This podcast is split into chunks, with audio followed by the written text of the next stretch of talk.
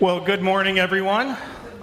Thanks uh, for being here today. Um, I'm Tom. I'm the senior pastor, and I forgot my water, and my, my voice is starting to go. Would you mind grabbing? That's my wife, Lindsay. Uh, I want you to note that the top three things that uh, that you uh, that she says she likes here at Easter is none of them were my preaching. Um, so, thanks for that. So, uh, we are in the midst, and we're closing out a series today about relationships. Thank you. Underhand. And conflict. And one of the things that I wanted to take a look at, actually, I wrote this series with this relationship in mind uh, because we don't necessarily look at these individuals in Scripture like they were real people with real problems, with real relationship issues. And this story that we're going to look at today is kind of a, a power and control issue that was occurring between uh, King Saul and this young upstart, David. This ultimate power versus the next one in line. Now, David is very integral into this family now. Um, he will, he's best friends with his son Jonathan. David will marry Saul's daughter. And he's mentoring him and developing him to, into be the, the next king. And does Saul take pride in young David's success, or does he begin to work against him? And Saul's, you know, kind of the backstory of this, there's a, a lot of backstory. But to kind of bring it forward, you know, Saul's army was being humiliated, and David, you know, shows up and has the Goliath moment. Saul's army, uh, Saul becomes jealous, and he begins to see him as a threat. And so he is going to threaten to kill him. He will pursue him. He will try to hunt him down and have him dead back and forth. Sometimes he will, sometimes he sees, he says, Oh, I'm sorry, I didn't, I didn't really mean like I was going to kill you. And then other times he'll, so no, no, actually, I did mean to try to kill you. I'm going to send my army. And then this is just over and over, repeatedly. And so we're going to be in one section, and then this is all for Samuel. Let's, so let's go to 1 Samuel 19. Saul told his son Jonathan and all the attendants to kill David. It's a great way to start, you know, a meeting, right? But Jonathan had taken a great liking to David and warned him My father Saul is looking for a chance to kill you. Be on your guard tomorrow morning. Go into hiding and stay there.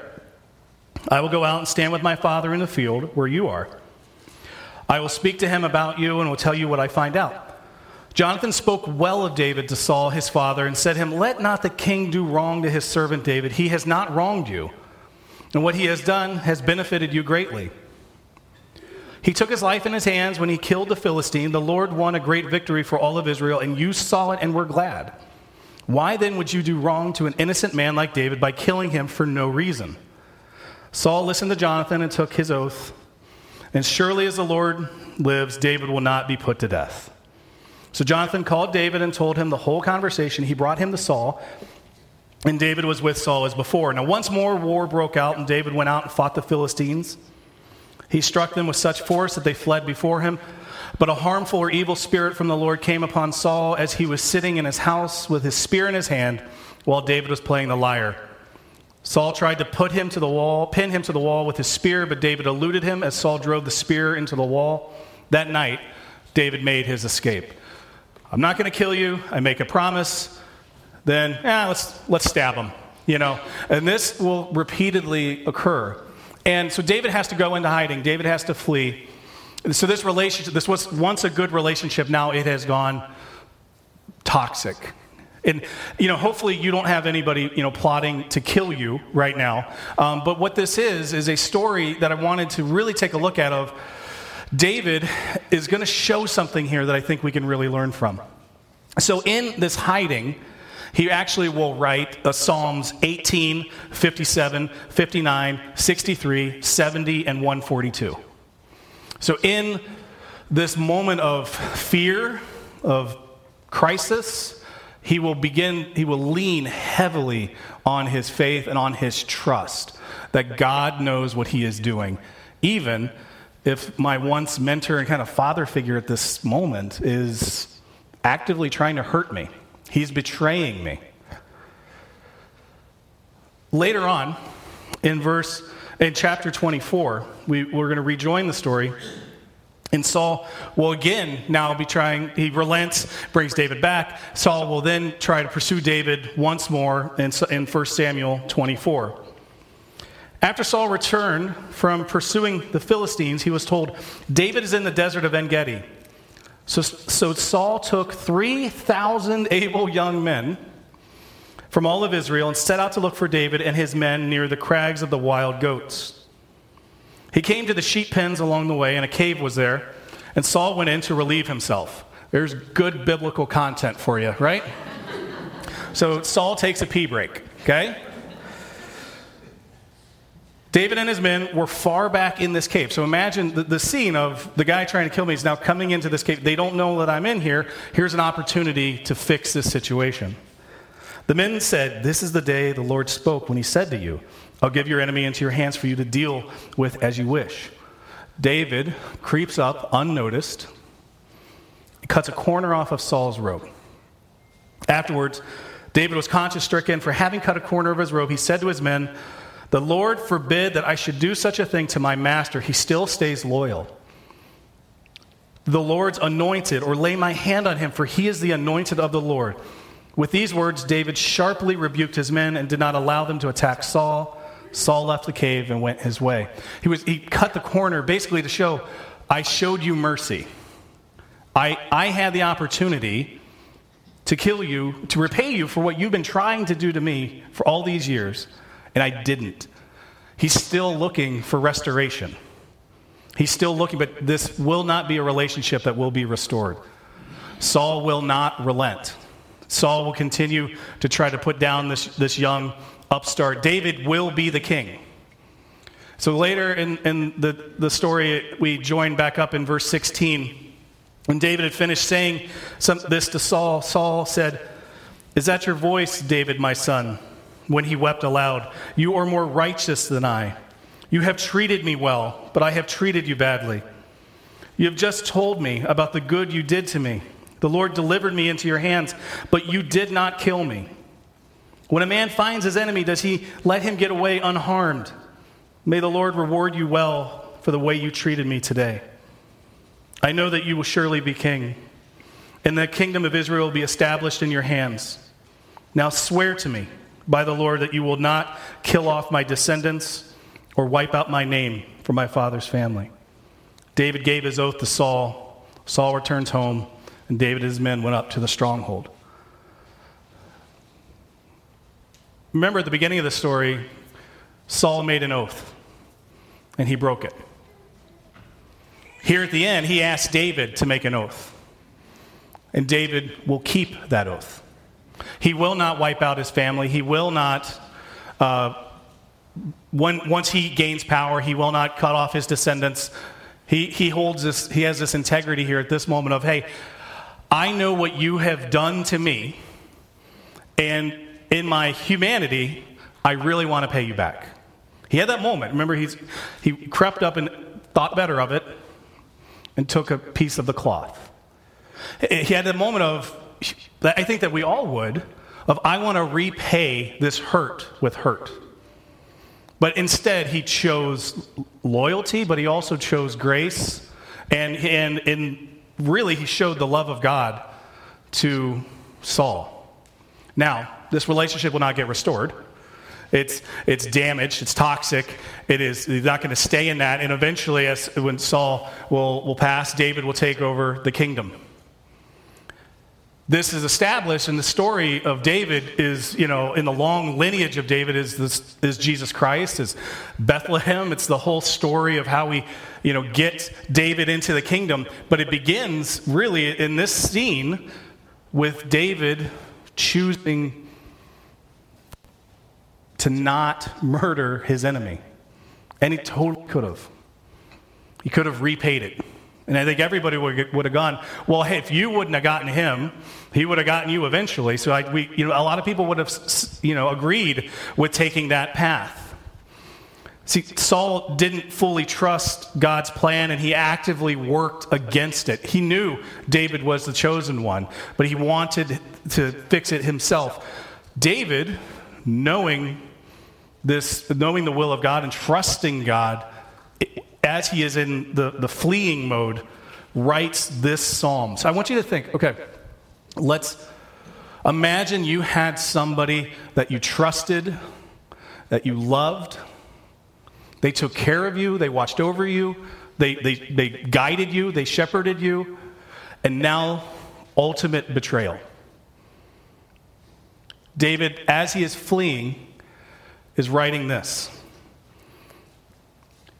Because you are my help, God, I sing in the shadow of your wings. I cling to you. Your right hand upholds me. Those who want to kill me, they will be destroyed. They will go down to the depths of the earth. They will be given over to the sword and become food for jackals. But the king will rejoice in God, and all who swear by God will glory in him, while the mouths of liars will be silenced. Liars like Saul, who gave an oath, now is pursuing him. He promised me that he wouldn't do this. They will be exposed, they will be silenced by God, not by David. David chose to trust God's plan in a moment where I think a lot of us would not have shown such restraint. Now, David has this integrity here. The young David is really remarkable, but once he gets power, he starts to lose a bit of that integrity. I could have chosen any number of stories in David's life for bad relationships. I could have chosen when he wanted, you know, to marry Bathsheba, but she was, you know, inconveniently married, so he sent her husband off to the front lines to die.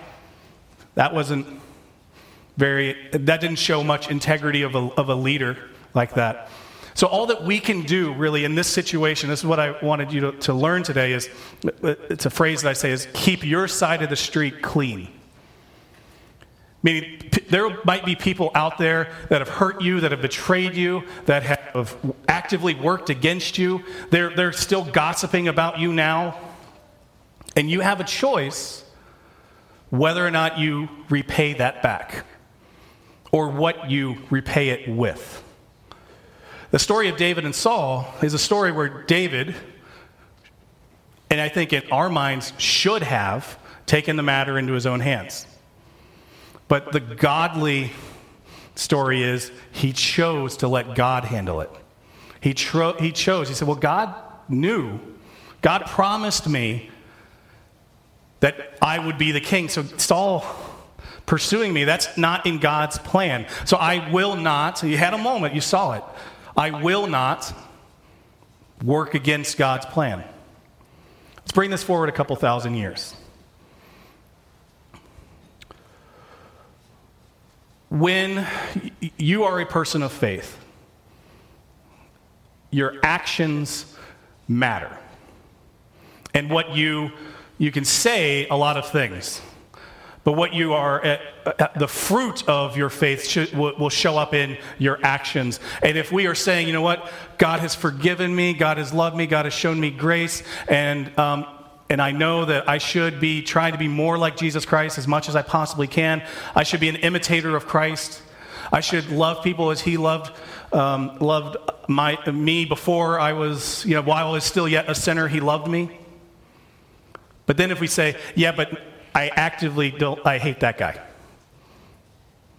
I will never forgive. I will never, I, I'm going to hold this grudge. I'm going to drink this poison repeatedly over and over and over.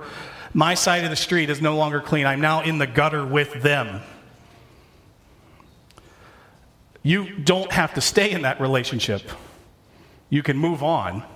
But it does not mean that you continue to fuel it with your own bile. It would be a remarkable thing for us as Christians to actively forgive people that have betrayed us. And say, I'm going to reflect the love of God back to you. You don't deserve it. I didn't deserve it. I didn't deserve the love of God that I got. Back when I was a kid, my godfather, uh, when my dad was um, in jail and was doing all kinds of poor decision making. Uh, my godfather stepped in and said, We need to get this kid to church. And I was about 13 years old. And so he would drag me to this Methodist church, uh, and I would sit up in the balcony.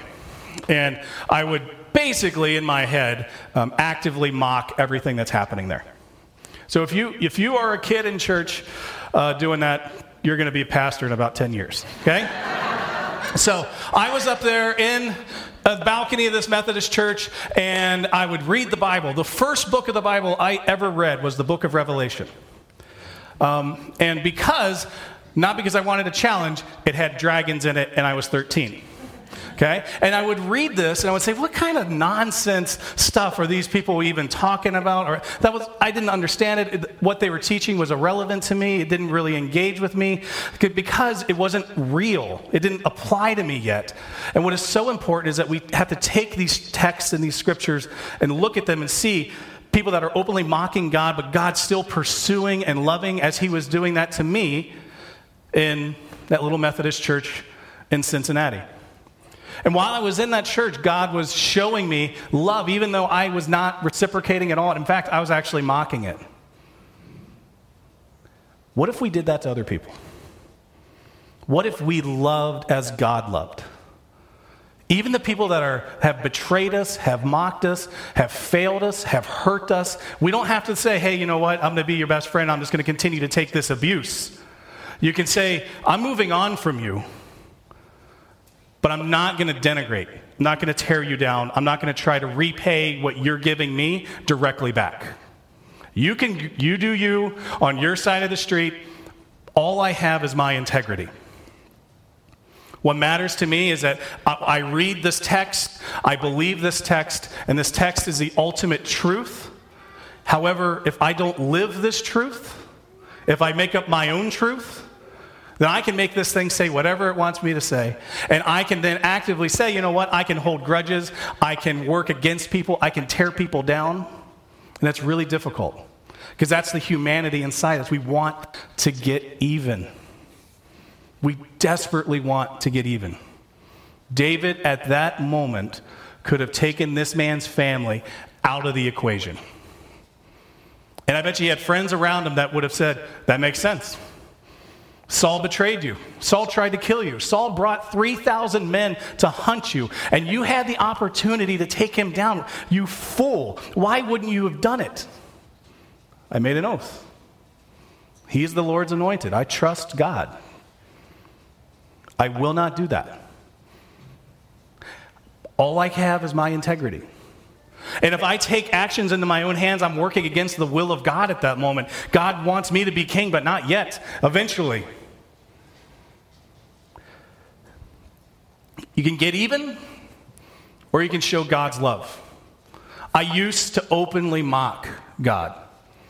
And fortunately, he did not repay me that mocking with his own. Fortunately, he still looked down at me as his kid and went, You'll learn. To take you a long time, but you will learn. What's even funnier, you're to be talking about me every week the next 40 years of your life. What's going to be interesting is, you know, you're going to eventually move your, your, your family a thousand miles away. Your kids are going to have weird accents, and you're going to have all of your life built and centered around me, and you're mocking me now, but man, do I have a plan? Somewhere along the way, God looked down upon all of us and said, I want my kids back. They sat I don't know how it works, in the, the Trinitarian Council, and they said, we need to send the Son. You are worth. God looked at you specifically when you were very much unlovable, even while you're still yet sinners, even while you were still mocking, even though you were casting aspersions upon him or maybe making fun of other believers. How can you believe in this nonsense? He still looked at you and said, they're worth my kid. They're worth my son. And that amazing grace that we so lovingly accept, we refrain and restrain from offering that to others because we want to get even. That's the story of David and Saul. I wish David's relationship with God, it's, it's, very, it's fascinating. If you want to dive into it, please do. It's, the, this story is specifically 1 Samuel 19 to around 25. It's an interesting tale of two people with one with ultimate power and one with eventual power. One with the power to kill and murder and maim and destroy, and the other with the power that God is working in him, and eventually out of him will come the rescuer, the redeemer, the Christ. What can we learn from it? That's the point of all this. Is in this relationship it got toxic. It got bad. David stayed loyal probably longer than I would have. I don't know had I been given that opportunity to tear someone else down that was actively trying to hurt me. I think I might have taken that opportunity. But he, he didn't. So now in our lives, you might have someone, maybe in your family, at your workplace, friend, that has hurt you, that has betrayed you. Maybe they caused you personal pain or agony. Maybe they've broken trust. Now they're just chirping up, talking about you. They're trying to bring you down. Maybe somebody in your family and you have to see, you have to see them every Thanksgiving and you know what they have been saying about you. You have that opportunity right there and you can say, I'm going to get even or I'm going to show you the love of God. Because that is your faith in action. Because fortunately, we didn't get what we deserved. What we deserved was the path to hell. What we deserved was we were unrighteous. We were actively working against God. But God so loved us that he sent his son for us to rescue us, to redeem us, to be the ransom, to be the payment. That's what all of that means. A few years ago, I remember when I was um, in, it, when I was first starting to kind of consider Jesus, I remember asking the question what does a man dying 2,000 years ago have anything to do with me today? Why does that save me of my sins? And eventually I got in front of somebody that, that sat me down and they, they told me about it. And it was the best explanation I ever heard of. Because in the Old Testament, you see every year you, uh, you would see them uh, come in for Yom Kippur, which is called the Day of Atonement. And they would take this lamb, the best lamb that they have. They would not get Stumpy, the three legged lamb, and bring him in, because that's not a sacrifice. You could get, your, the best lamb that they had. They would bring him in, and they would uh, he would be slaughtered, and uh, the sins of the community would be placed upon that lamb for that year. They had to do this every year. So when we call Jesus the Lamb of God, it's because he was the perfect Lamb, the Son of God, that all of us put our sins upon, and he absorbed all of them for all of humanity. But we have to believe that he is the Son of God. That is the truth. Then, once we accept that, your lives should look different. We should not repay evil with evil. You take the hits. You don't stay in the abuse, but you're going to take some hits. But you don't get down in the mud with them as, as well. David had the opportunity, and he did not take it. He'll take it a couple other times in other spots later on. He's not perfect by any stretch. He'll, he'll suffer some major consequences later on for some of those decisions. But here in that moment, in that cave, in Saul's most vulnerable position, he restrained and said, That's not the will of God. I need to keep my side of the street clean. That's a really hard thing to do because the humanity inside us wants to get even. We need to move on, continue to show the love of God. Don't stay in it. Continue to show the love of God. Reflect grace that we have been so graciously given and keep your side of the street clean. Because that's your faith in action. So as the team comes up, I'm going to pray over you. Let's pray this morning. Lord Jesus, we, we come to you today with a lot of different baggage. People have hurt us, and maybe in the past we have repaid that hurt. We wanted them to hurt too. Fortunately, you did not repay all of our mocking with what we deserve. You showed us that ultimate grace. And may we reflect just a slice of that back to those who are unlovable right now. May we move on, but continue to show the grace and the mercy that you have offered us. It's unearned. And we thank you for that gift. It's in your name we pray. Amen.